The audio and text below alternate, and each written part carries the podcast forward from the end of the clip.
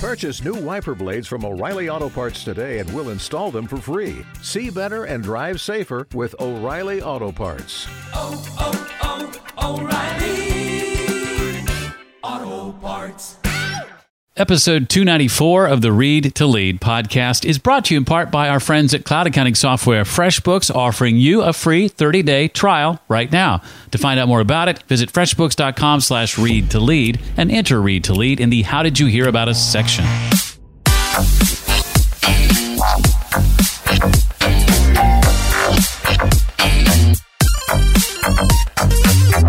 when we present, the audience is forming a tremendous number of judgments about us, and you want to develop, I think, a, persona, a presence that's powerful, compelling, appealing.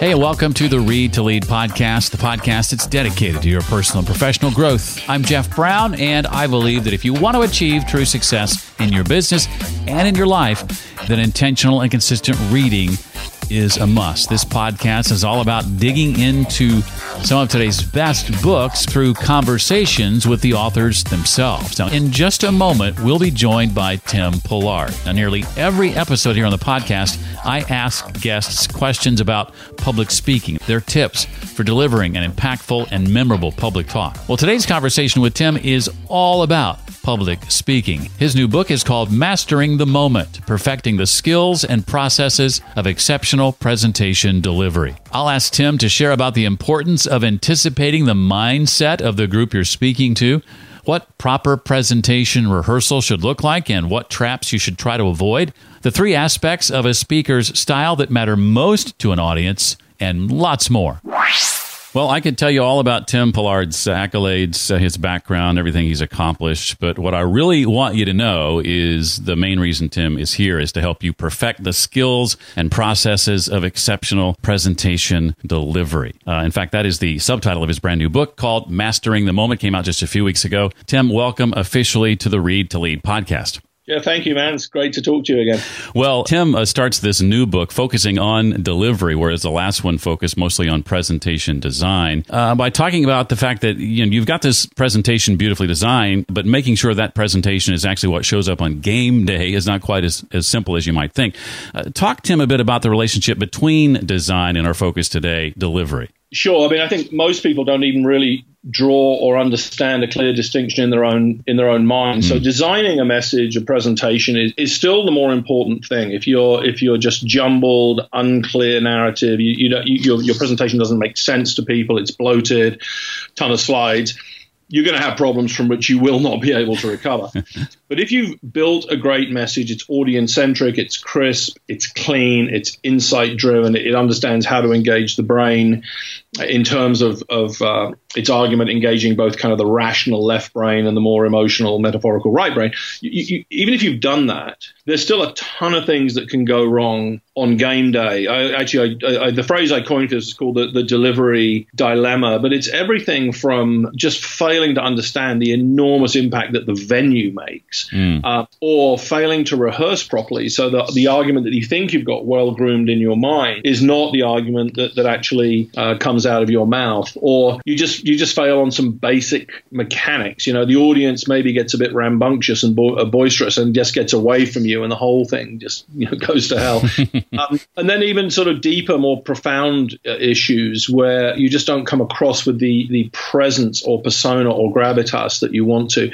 So the premise of the book is you can have an extraordinary presentation designed, but when you actually stand up, there are still some things that can really go wrong, and um, you just want to avoid those happening. But when you marry exceptional design with exceptional delivery, then you truly do create a moment for just magnificent communication. So it's really just making sure that this this you know what happens right up to and then as you stand up, just making sure you get that right.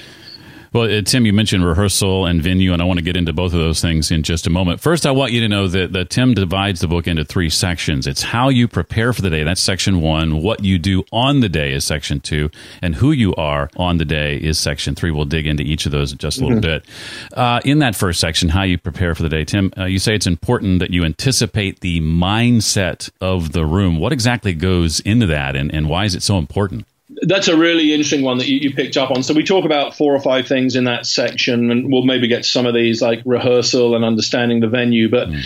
um, whenever you build any message, any presentation, you will have understood where the audience is at intellectually way ahead of time because you're building based on their, uh, you know, issues, positions, needs, and interests. So mm. you already have built based on where they are intellectually. But what we also have to understand is where they're coming at, sort of almost from an, an, an emotional, physical mindset standpoint. I, will give you an example. I mean, the obvious one I use is in the book, which is if you go in and you're talking to a group that's just, you know, been laboring for two years and they've just crushed a new product launch, they're going to be in a really interesting place, lively, boisterous, poking fun at each other, poking fun at you. And, and you've got to match and adjust your comments to that tone. You need to relax that it's probably going to get a little wild and wacky and you're going to gently restrain them. But you might have a group that just missed its quarterly goal and they're an entirely different mindset. And we're not going to go in boisterous and fun and happy.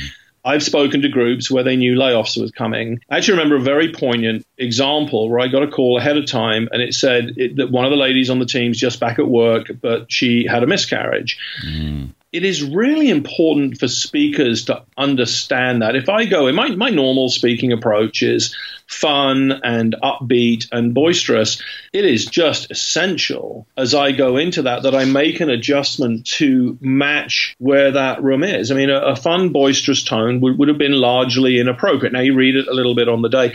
But I think most speakers go in with zero understanding of, of where the group's at. This hmm. isn't hard. You ask one question just before you stand up, like, hey, what's the group going through? Where are they at? I spoke recently and they said, well, Tim, you're the last guy in a four day sales conference. And the, the unspoken thought is they were hammered last night. They're on gas.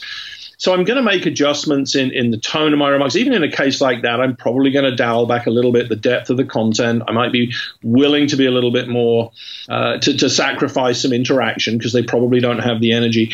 It's just really important. It's, it's a real important factor for speakers to understand where their audience is coming from from that standpoint. And the key word here is adjust. You, you, you don't just listen, you listen and then you make um, an appropriate adjustment. I've rarely, if ever, in fact, seen that discussed in any presentation skills book. It's incredibly important. A lot of times it won't be an issue. I mean, the overwhelming majority of time there's nothing happening, but that one time when it has, when it is happening, it's absolutely essential that you learn about it and adjust for it. Mm, well, we've hinted at uh, rehearsal. What what does proper uh, presentation rehearsal, in, in, your view, look like, Tim? And, and what are maybe some of the traps that, that the proper rehearsal can help us avoid? Yeah, well, let me take the second piece of that first. Hardly any presenters, I think, rehearse sufficiently. You're not hmm. talking about absurd amounts. I mean, if you're doing a TED talk, which is something you're going to remember the rest of your life, you typically will rehearse 30, 40, 50 times, and that's actually just fine. Most people, when they present, uh, let, me, let me back right up to the real issue. Think about the way the brain works. If you're flicking through your notes, your slides, there's two concepts recognition and retrieval. Recognition is, oh, yeah, I, I recognize this. I know what I'm going to talk about. But retrieval means I can summon the entire argument really clearly and beautifully from memory. A good example of this is if I asked you to, if I showed you a penny and said, What is this? You'll say it's a penny. If I said, Draw me a penny, you'll get it completely wrong. You'll get the head the wrong way around. Where's the date? Where's the in God we trust or whatever?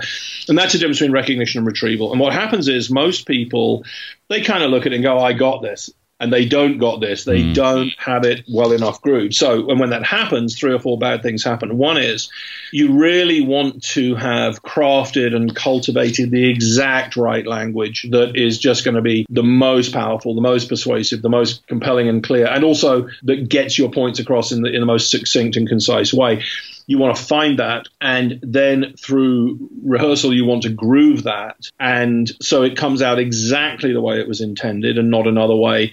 For any given phrase there's hundreds of uh, thousands of possible combinations of grammar and syntax and mm vocabulary and you don't want to trust your brain to find the best one from an infinite number of options. So the reason rehearsal is so important is to find and groove that language so it's just ready to come out in exactly the way that you want. The other big reason that matters here is a deadly word, the E word, which is embellishment. When you're not really, really uh, set and you're fixed on, on what you're going to say, your mind will tend to add and embellish as you go. And I can see it. You can literally see it happen. You can literally see the words coming out of the speaker's mouth where they're now a little bit off script. First thing that's going to happen is you're going to start blowing up your time. How many speakers run long? All of them. How many of them rehearse to run long? None of them. That's really interesting. So that extra 10, 15 minutes, it's typically about 10 to 20%, is coming from what we call undisciplined embellishment. You blow up your time, you begin to destroy the, the elegant narrative of the argument, and also you, you enter into some very dangerous terrain of some really strange things uh, are going to come out of your mouth that you haven't planned. Human brain is a connection engine, and it is making connections behind the scenes, and they're trying to get out of your mouth. And if you haven't rehearsed carefully enough, this will happen. I was aware recently of an executive. I mentioned this in the book as well. Uh, he went to Germany. He was making a presentation about them adopting some new corporate system out of the US. They didn't like it. They got into a little debate. And just out of his mouth, he said, Look, guys, you know, I don't want to be a Nazi about this, but you really need to do it. and there's this very uncomfortable silence. And uh, I th- I know this guy, and, and to this day he doesn't know why he said it, but I know why he said it, which is he's in Germany, he's surrounded by all things German, his mind is making these connections behind the scenes, and these little gremlins are trying to get out of your mouth. And you know, we talk about career-ending moments. That actually came close. That guy is no longer permitted to travel overseas. He was severely reprimanded for this. Point being, that's what rehearsal is about. Rehearsal is about defusing a range of very dangerous landmines. Now, you don't you don't need to go crazy. You you just need to do, in my view, three to five out loud run throughs of the material and do them very intentionally. Jot down key phrases that you you think have come out very well, and try to sort of embed those. And then the other thing I would always recommend is what I call proportional rehearsal or proportional preparation, which is take some really key moments, your opening, potentially your really critical ideas, and then you're going to do a whole bunch of extra rehearsals of those because those are the moments where um, there is really, you want to have zero tolerance for it coming out any other than the best way. And, and, and chief of all those is the opening. I mean, that you want that to be absolutely word perfect. So the main idea here is there's an awful lot that can go wrong if you're not rehearsed. And most people simply do not understand that. They think, oh, I got this. I got a, basically a pretty good idea of what I'm going to say. And that's why when most speakers stand up and they start droning on and on and they start repeating themselves and looping, I'm like, yeah, that's because this thing is not clearly articulated in your own mind or laid down in your own mind. And that's why it's not coming out of your mouth right. Mm. You know, in uh, reading the chapter that focuses on the venue, Tim, I realized that uh, in the past I've not taken charge of that to the extent that I could, based on what you've you've written about this topic. I have, a, I have a friend that I often co-present with, and I, I always thought he was kind of over the top with you know the questions he would ask organizers, and always wanting to get access to the room the night before. And I was thinking, well, you know, as long as my computer is compatible with the projector, I'm good.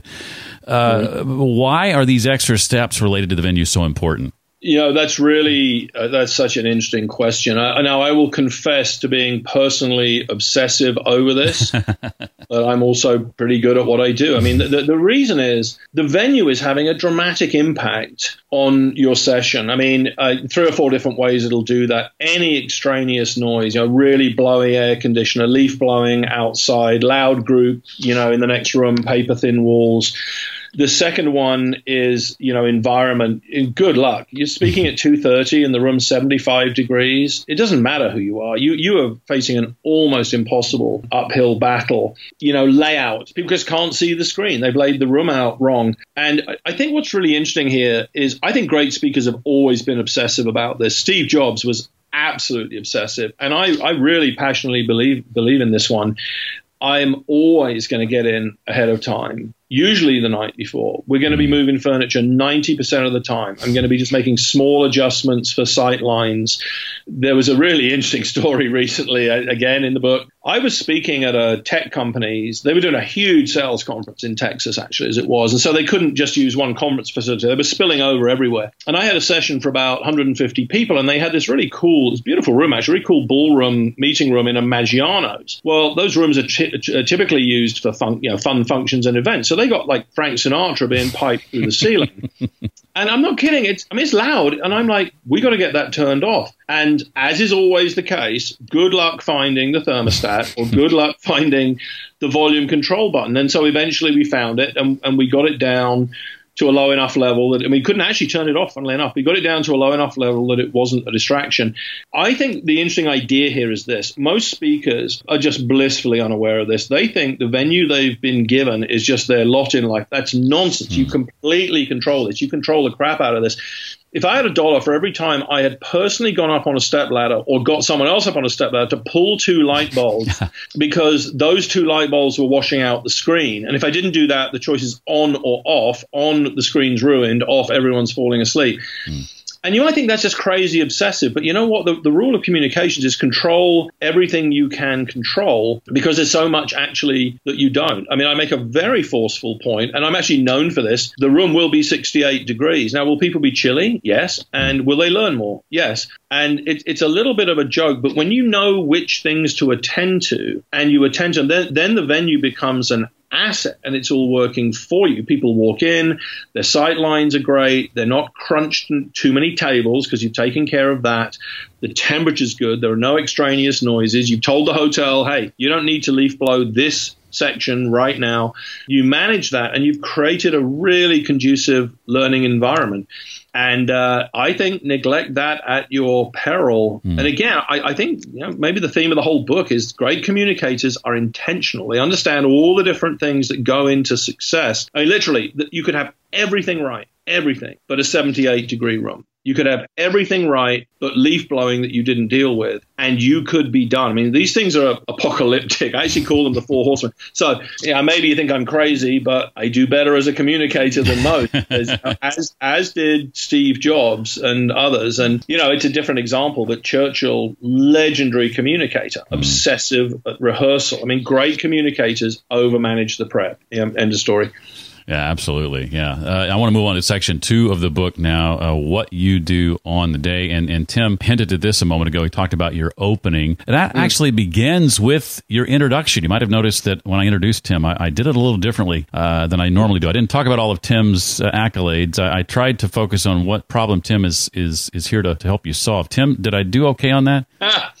I did notice that. It's, it's really funny. Uh, yeah. Again, little things that make a big difference. So let's imagine you're presenting. A lot of times you're going to have somebody introduce you, and almost all. I mean, firstly, nobody knows how to do a good introduction. Mm. So what do they do? They go grab a, a bio and they read your bio it's just painful. I mean, like, you really want to know the names of my kids and all that kind of stuff. It's awkward. It's uncomfortable. Like, look how wonderful this guy is. But actually, underneath that, Jeff, honestly, it's a little bit toxic. It's like, look how wonderful this guy is. That is not an audience centric message. Mm. I believe it actually has the, the, the opportunity for setting up a genuine barrier between the speaker and the audience. So I'm obsessive about this too. I don't let people use a bio. If they found one somewhere, I take it from them. I'm like, I oh, don't do that. People will hate it. And they look at me and I go, look, let me tell you how to introduce me. Talk to the group about the problem they have and tell them that I know how to solve it. And this is an absolute like golden ticket to success. I mean, if that goes well, it's kind of all I have to do then is not screw up. um, I give an example. There was a, a, a, conference of like kind of small company CEOs. It's a networking group. And I'd been asked to speak on messaging. And really, really good friend of mine, his name's Scott, was he was kind of my sponsor. He brought me in. He's a good friend of mine. And he had my bio. I'm like, no, no, no, don't do that. And I gave him the intro. And basically what he said was something like, you know, all of us here are in businesses that need to message well and we really struggle at it, don't we? And all the heads are nodding. He says, and we've got marketing people and agencies, but they don't seem to solve the problem either. Lots more head nodding. And he's and then he said, look, we've worked with this company, Oratium, and, and this guy Tim for a while. You are just going to love it. And uh, here's Tim. And the room is like poised, like yes, mm. there's a problem. And what's interesting is you probably know this. There's very good scientific research that say if I say something wonderful about myself, people don't believe it. But if somebody else says something wonderful about me, people do believe it. And the science shows that that's true even if they know that I know that guy and that he knows me. Mm. It's just something odd about it. Now, in that situation, I stand up and say, Scott, thanks. That is that is such a perfect introduction. There's a real problem out there. We don't communicate effectively, and we need to know how to solve that. Do you see the difference? I mean, it sounds small. Like the difference between a bio and that intro is that big? It's enormous. Mm. If he stood up and said, "Well, this is Tim. He's got these degrees. I work with all these companies," but it just it's just obnoxious. I always say this: if you're going to be audience centric, that actually has to show up in things that are different. And that's a, this is a really good example of one. You get that right, you stand up, you kind of it's just, you know, it's kind of almost it it's hard to screw up as long as you can deliver against that promise. So anyway, that's a really interesting one that you picked up on. It's another little nugget, short chapter section, but boy, it's important. Similarly, in introducing you to our sponsor, FreshBooks Cloud Accounting Software, I could tell you all the things they've done, or I could tell you all the things they're ready to do for you. Well, that's a long list, frankly, but some of those things include easy invoicing, invoice customization, insights. For example, when you email a client an invoice, FreshBooks can show you whether the client has seen it, uh, deposits, online payments, notifications, support, automated late payment reminders, and again, the list goes on and on. That's just the tip of the iceberg of what FreshBooks can offer you.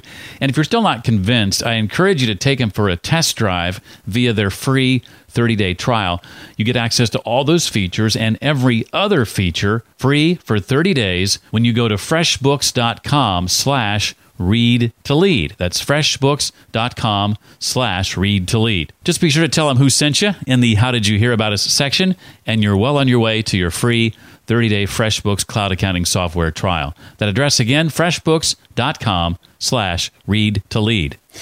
Uh, another favorite section of mine, or chapter, I should say, is the one that discusses this idea, Tim, of the principle of signal and achieving signal through modulation. What does that mean exactly? Okay, that's interesting. That's going to take us more into the brain science realm. Yeah. So think about it. Someone's in an audience for really any presentation, and a lot of information is coming at them really quickly. And as we know from brain science, the piece of the brain that consumes and uh, processes that new information is called working memory, and it's incredibly limited. You very rapidly get past the brain's limits to, to process information in real time. So now imagine you're the presenter. You've got material that you're covering, and some of it is really, you know, of lesser importance. It wouldn't be there if it was unimportant. And some of it is absolutely critical. Well, it is very important that the audience picks up on what's really critical mm. and understands the difference between what's primary, secondary, critical, less critical. But most speakers do a very poor job of signaling the difference between what's critical and what's not. And if you think about it, at that moment, they're asking the audience to, to what they're basically saying is, I'm not going to tell you what's most important. I want you in real time to do enough of a level of interpretive analysis that you can figure it out for yourself. Well, guess what? Way beyond cognitive limitations there. So what great speakers do is they signal the importance of, of material through this series of tools which we, which add up to this thing called modulation. It's to do with tone, pitch, and other things. So I'll give you an example. A couple of years or many years ago, we'd written a study uh, uh, on sales manager effectiveness. And we had drawn a conclusion primarily because we know that bad sales managers negatively impact results and they also cause good good salespeople to leave. Really, if you have a bunch of bad managers, they're going to cause a lot of trouble mm. at your company. And I I captured this in the speech on this topic with the phrase, you know, bad managers are poison. Mm. And if you think about it, there's two ways of delivering that. One is to say, you know, so we've looked at all this data, we've seen that, you know, sales results hurt, you know, you're going to lose your good your good guys. And so really the main conclusion you've got to realize here is, you know, bad managers are poison. You just you've just really got to figure that out. That would be very low modulation. There's nothing really in how I said that to express its importance. And so your the odds of you spotting it are very low. Now what if I said this? You know, guys, look at all this data we've looked at. The, the fact that your sales results are going to hurt, the fact you're going to lose good people. If you add this together, you, you really can draw only one conclusion bad managers are poison. Mm. Now, that is, you know, I'm not, I've got a script in front of me. That is 99% the same language, but I guarantee you, two hours later, that idea will have stuck. Hmm. And what great speakers do is they modulate in a fairly wide range. And what I mean by that is for ordinary content, just what I'm doing now, brisk, upbeat, light-hearted, 165 words a minute. That's what I'm doing right now. But when I get to something critical, that completely changes. So what you do then is you slow down. There's a flatness to your tone, almost a, a certain gravitas. By the way, there's so much garbage written about eye contact and body language, but that is the one time it matters. That's when I will be much more focused, intense. I, will kind of be, be a little body movement at that point.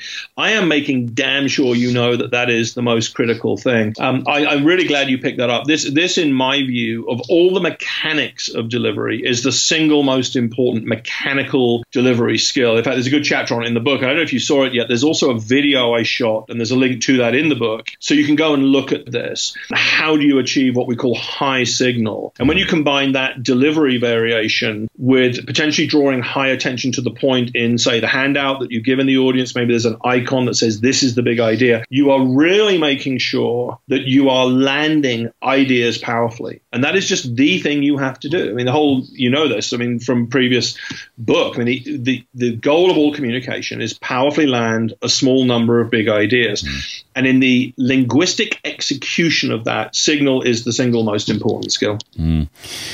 Well, as I uh, leaf through the book, I'm looking for more of my favorite sections, and there were many, so it was hard to uh, to narrow those uh, down. You said earlier, Tim, that uh, effective communication is a transfer of learning. I think is how you said it.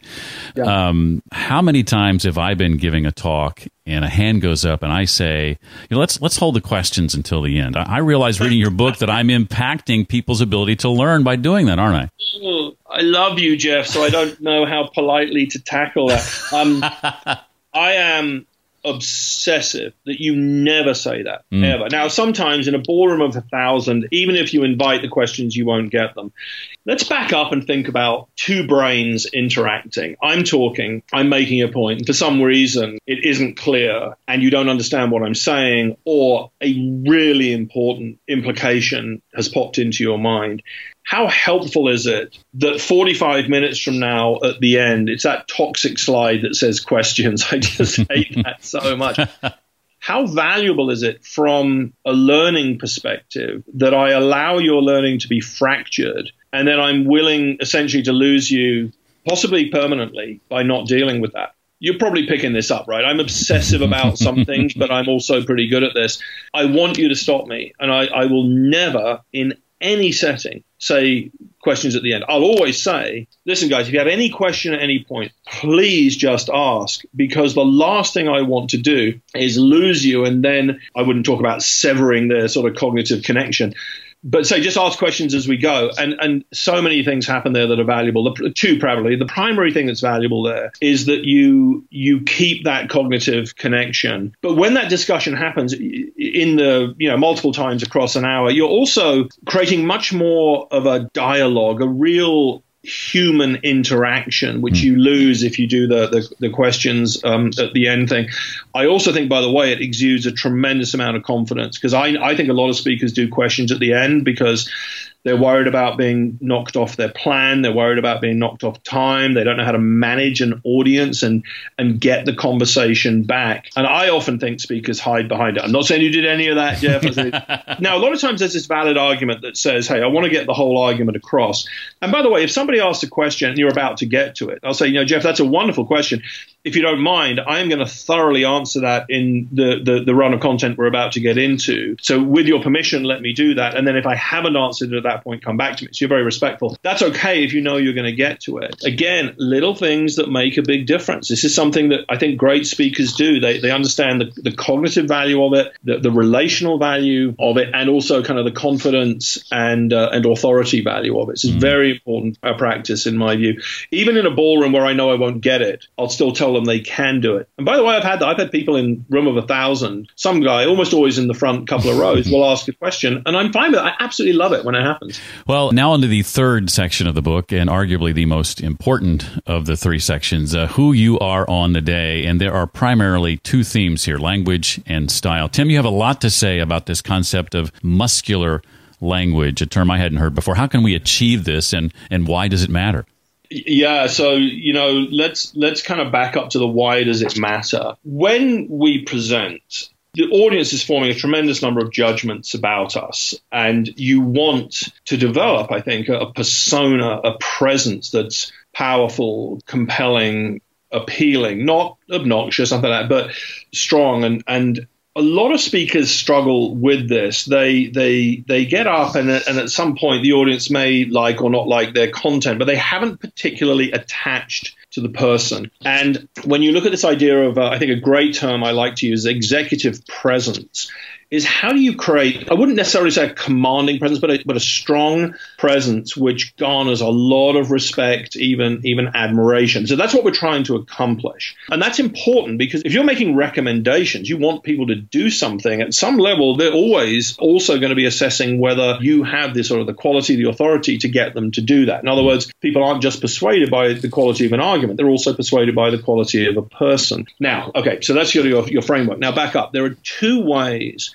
a compelling leadership or executive presence is accomplished. And one of them is language. Um, if you look at language, it's the most fascinating topic. I mean, you've got language in its ordinary use is simply the transmission of thought into a means where I can transfer the thought to somebody else. So, Jeff, pass the salt.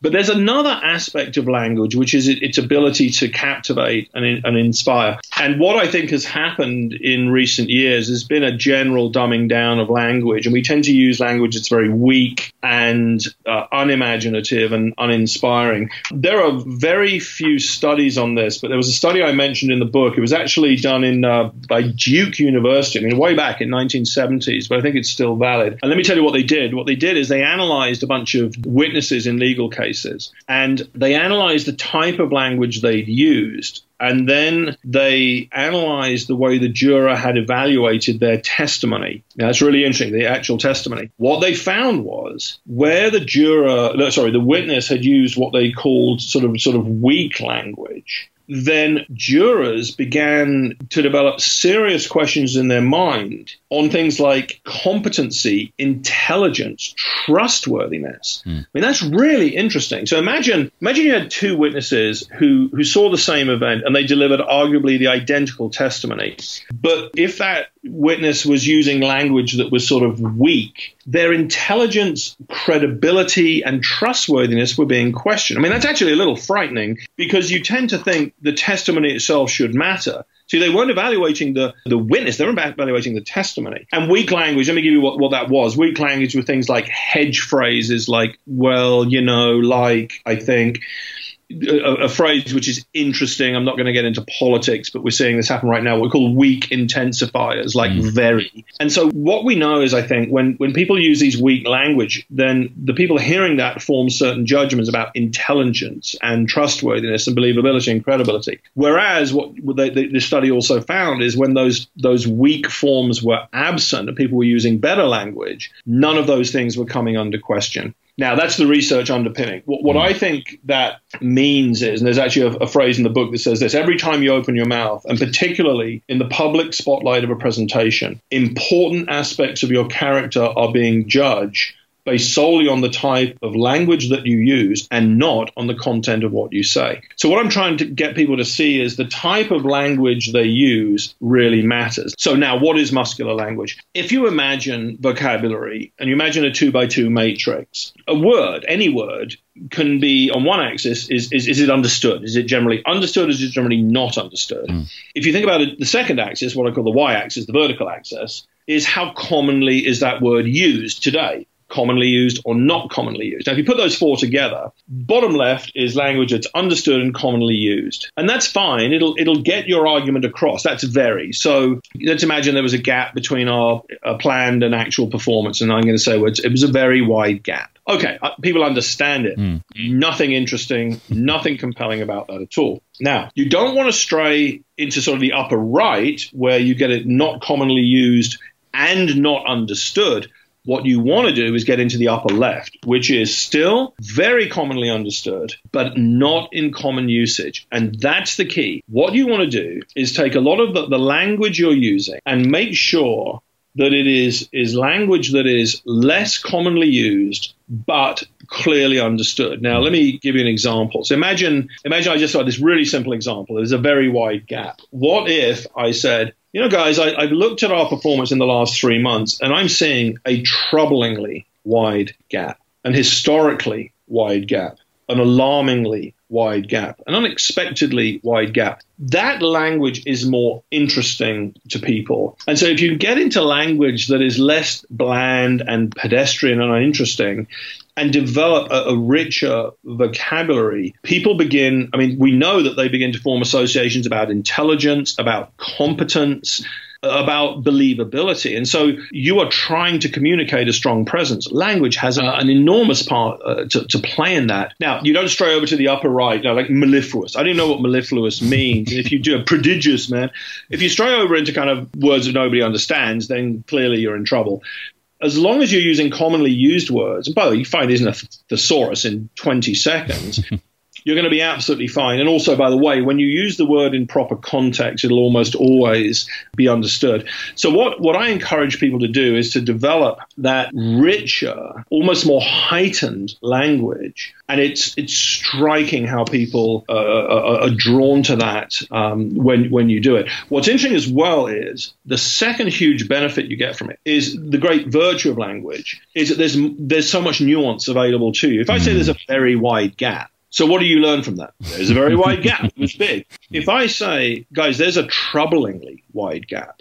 There's there's a richness to that meaning that I now obtain, which is we need to be concerned about this. Mm. Or, you know what, guys, I looked at this. There was an unexpectedly wide gap. In other words, we didn't see this coming. Well, unexpectedly and troubling are very different. So I really encourage people without stepping wildly out of their comfort zone to just avoid the most common and trite words and and get after these words that are just just richer and that have um, um, greater depth in meaning. The moment you start doing it there's no going back. You love it. And as you use a word by the way it begins to groove in your mind and it be- begins to to flow and to come naturally. And you're not going to offend anybody and you're not going to come across as pompous as long as you stay away kind of from the upper right but the the view that the audience is forming about you is dramatically different when you use language well. I think you see this. I won't go into it now, but you just see this across history. Mm. And you know, when language is used effectively, when it's mobilized, uh, you really see. I think that was really one of the great legacies of Churchill. He mobilized the English hmm. language. I mean, he used it as in fact did Hitler. You may have seen this. There's actually a comparison of how Hitler and Churchill each used rhetoric in surprisingly similar ways, but both of them mobilized a nation towards a cause. One just, one lunatic. But that's a different conversation. Well, you mentioned, uh, Tim, the Duke University study. I want to go back a chapter or two and dig into the study that you and your team did on uh, what aspects of a speaker's style matters to audiences. This was truly fascinating to me. Talk about the three pillars of style that came out of that study. Oh, great. Thank you. Yeah. So it, I heard this speaker speak one time, a lady who I fell in love with and who sadly died the day this book went to print. But she died at a ripe old age, 84. And her name was Eva Kors. She was a Holocaust survivor. And when I first heard her speak, she was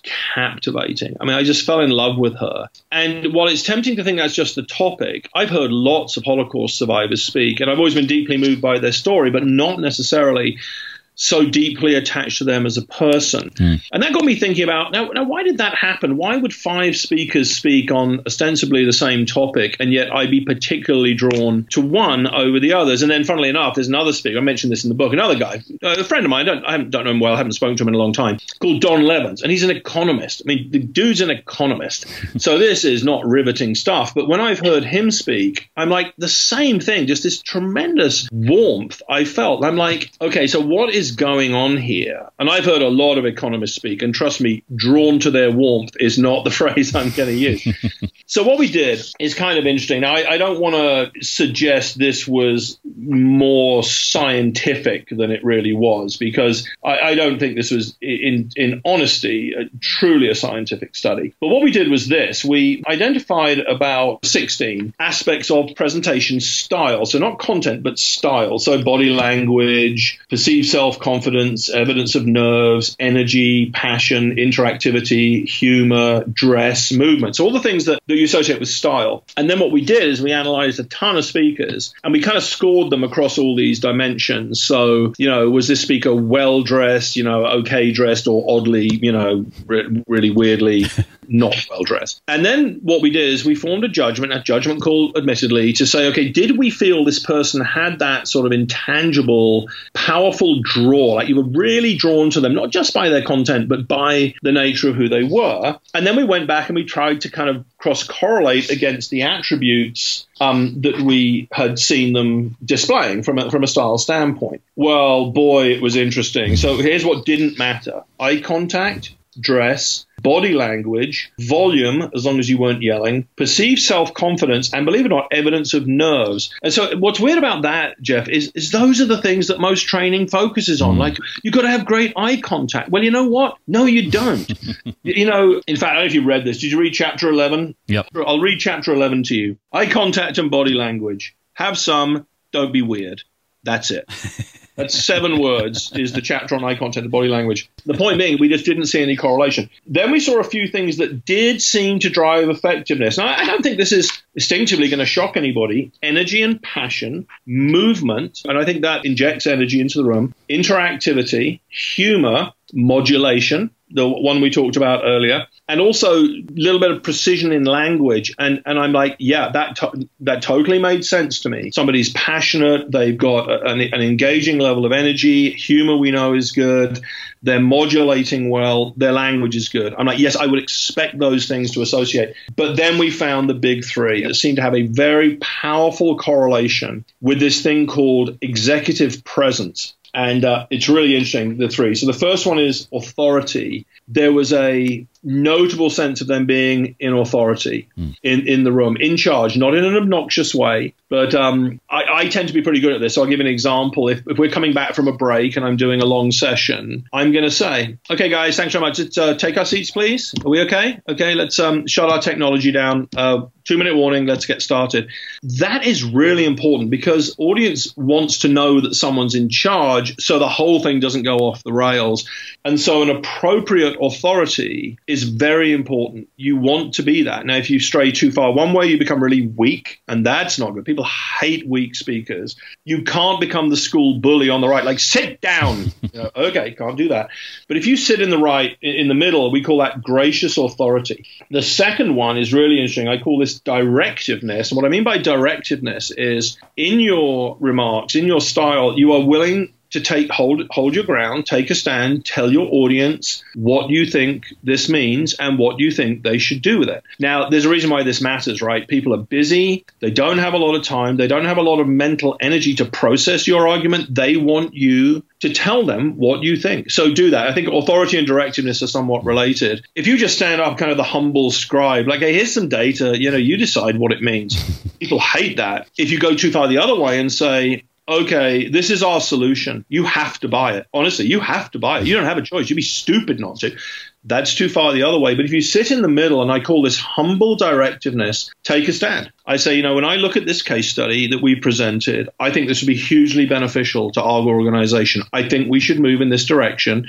And I'm recommending to the board that we do that. I think here are the important benefits. There are some challenges, but we know how to overcome those. That's humble directiveness. And what I teach here is that as long as you understand that you don't have ultimate authority, and if they say, well, Tim, thank you, we're not going to go that route, but we heard you, you don't jump out of your pram and go crazy. You go, okay, you know, that's fine. But but this directiveness really matters. Again, it speaks a lot to the confidence, and this is all about authority and presence. The third one arguably is the greatest, the, the most important, and it's what I call self disclosure or, or sort of warmth. Now, this is very interesting. This is really about the degree to which your humanity is on display. Now, you've got to remember, anytime you present, you are presenting on a business topic, and it doesn't seem that this is a, a human presentation, but of course, you are always putting some element of yourself on display. What we know, and I'll give you an example from the political arena where this played out, is if there's no evidence of your humanity humanity on display. If you are cold, detached, robotic, people do not like that. Mm.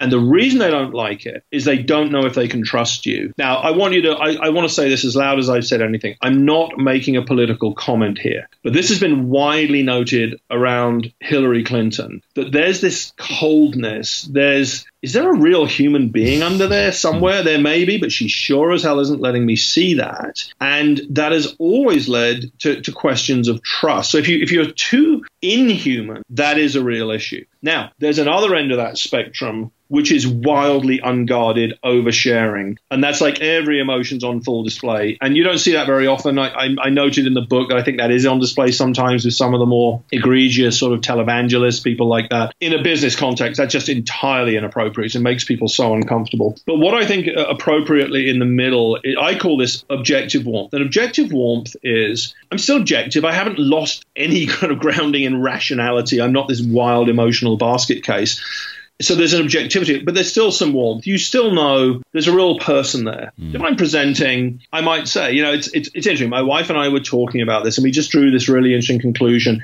Just the willingness to admit that you're human and show that you're human. So not too far to the left where you show nothing, not too far to the right where you, where you show everything. And I think people are stunningly drawn to that. So those are the three, and I'll close that out by saying if you go back to Eva Kor, and if I said, well, would this model explain why I just felt such a connection to Eva Kor or Don Levins, but let's just take Eva. It absolutely would. Eva displayed an extraordinary authority. I mean, she was, well, I'll get to the humanity later, incredibly human but she's a very strong woman. She would say, you know, so for example, you know, um, we had to steal things to eat. Uh, we called it borrowing, which was our joke, but we had to steal things. And she'd say, Now, if you don't like that, I'm sorry if you have a problem with it, but this was life or death. We had to do this. So she was very strong, and there was an authority there, which was really lovely. Also, you absolutely saw that level of directiveness. She would, she, she had these amazing stories she would tell about how she was judged for being Jewish. And she said, you know, but we're all we're all capable of this. She said she was talking in a high school recently, and uh, a boy came in, and she talked. She basically talked about his jeans were hanging so low, his sort of bum was hanging out.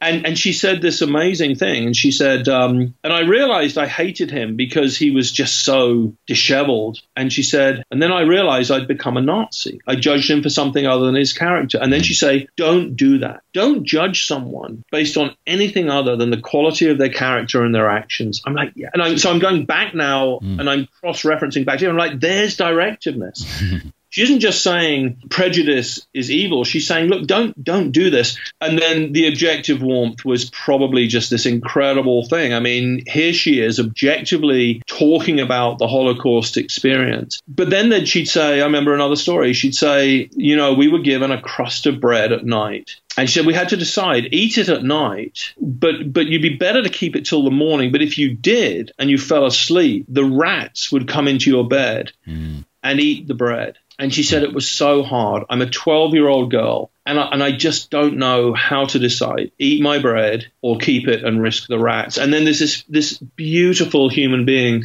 on display. Now, obviously, the Holocaust experience is a slightly more unusual example, but I think if you go back and look at the speakers you love, Jeff, and just to start to triangulate on gracious authority, sort of humble directiveness, and, and this objective warmth, I think you'll, you'll find, man, the ones you really love, you, you keep coming to the center of that bullseye. So in the book, I unpack in quite a lot of detail what it's like to get it wrong at each extreme and what getting it right looks like in the middle. And interesting enough, I, I won't say who, but a major U.S. corporation has asked uh, asked us, uh, me, to convert that section into a training for all the senior women at that company, and they initiated this. But the reason was interesting, and I, I was like, oh, okay, tell me why.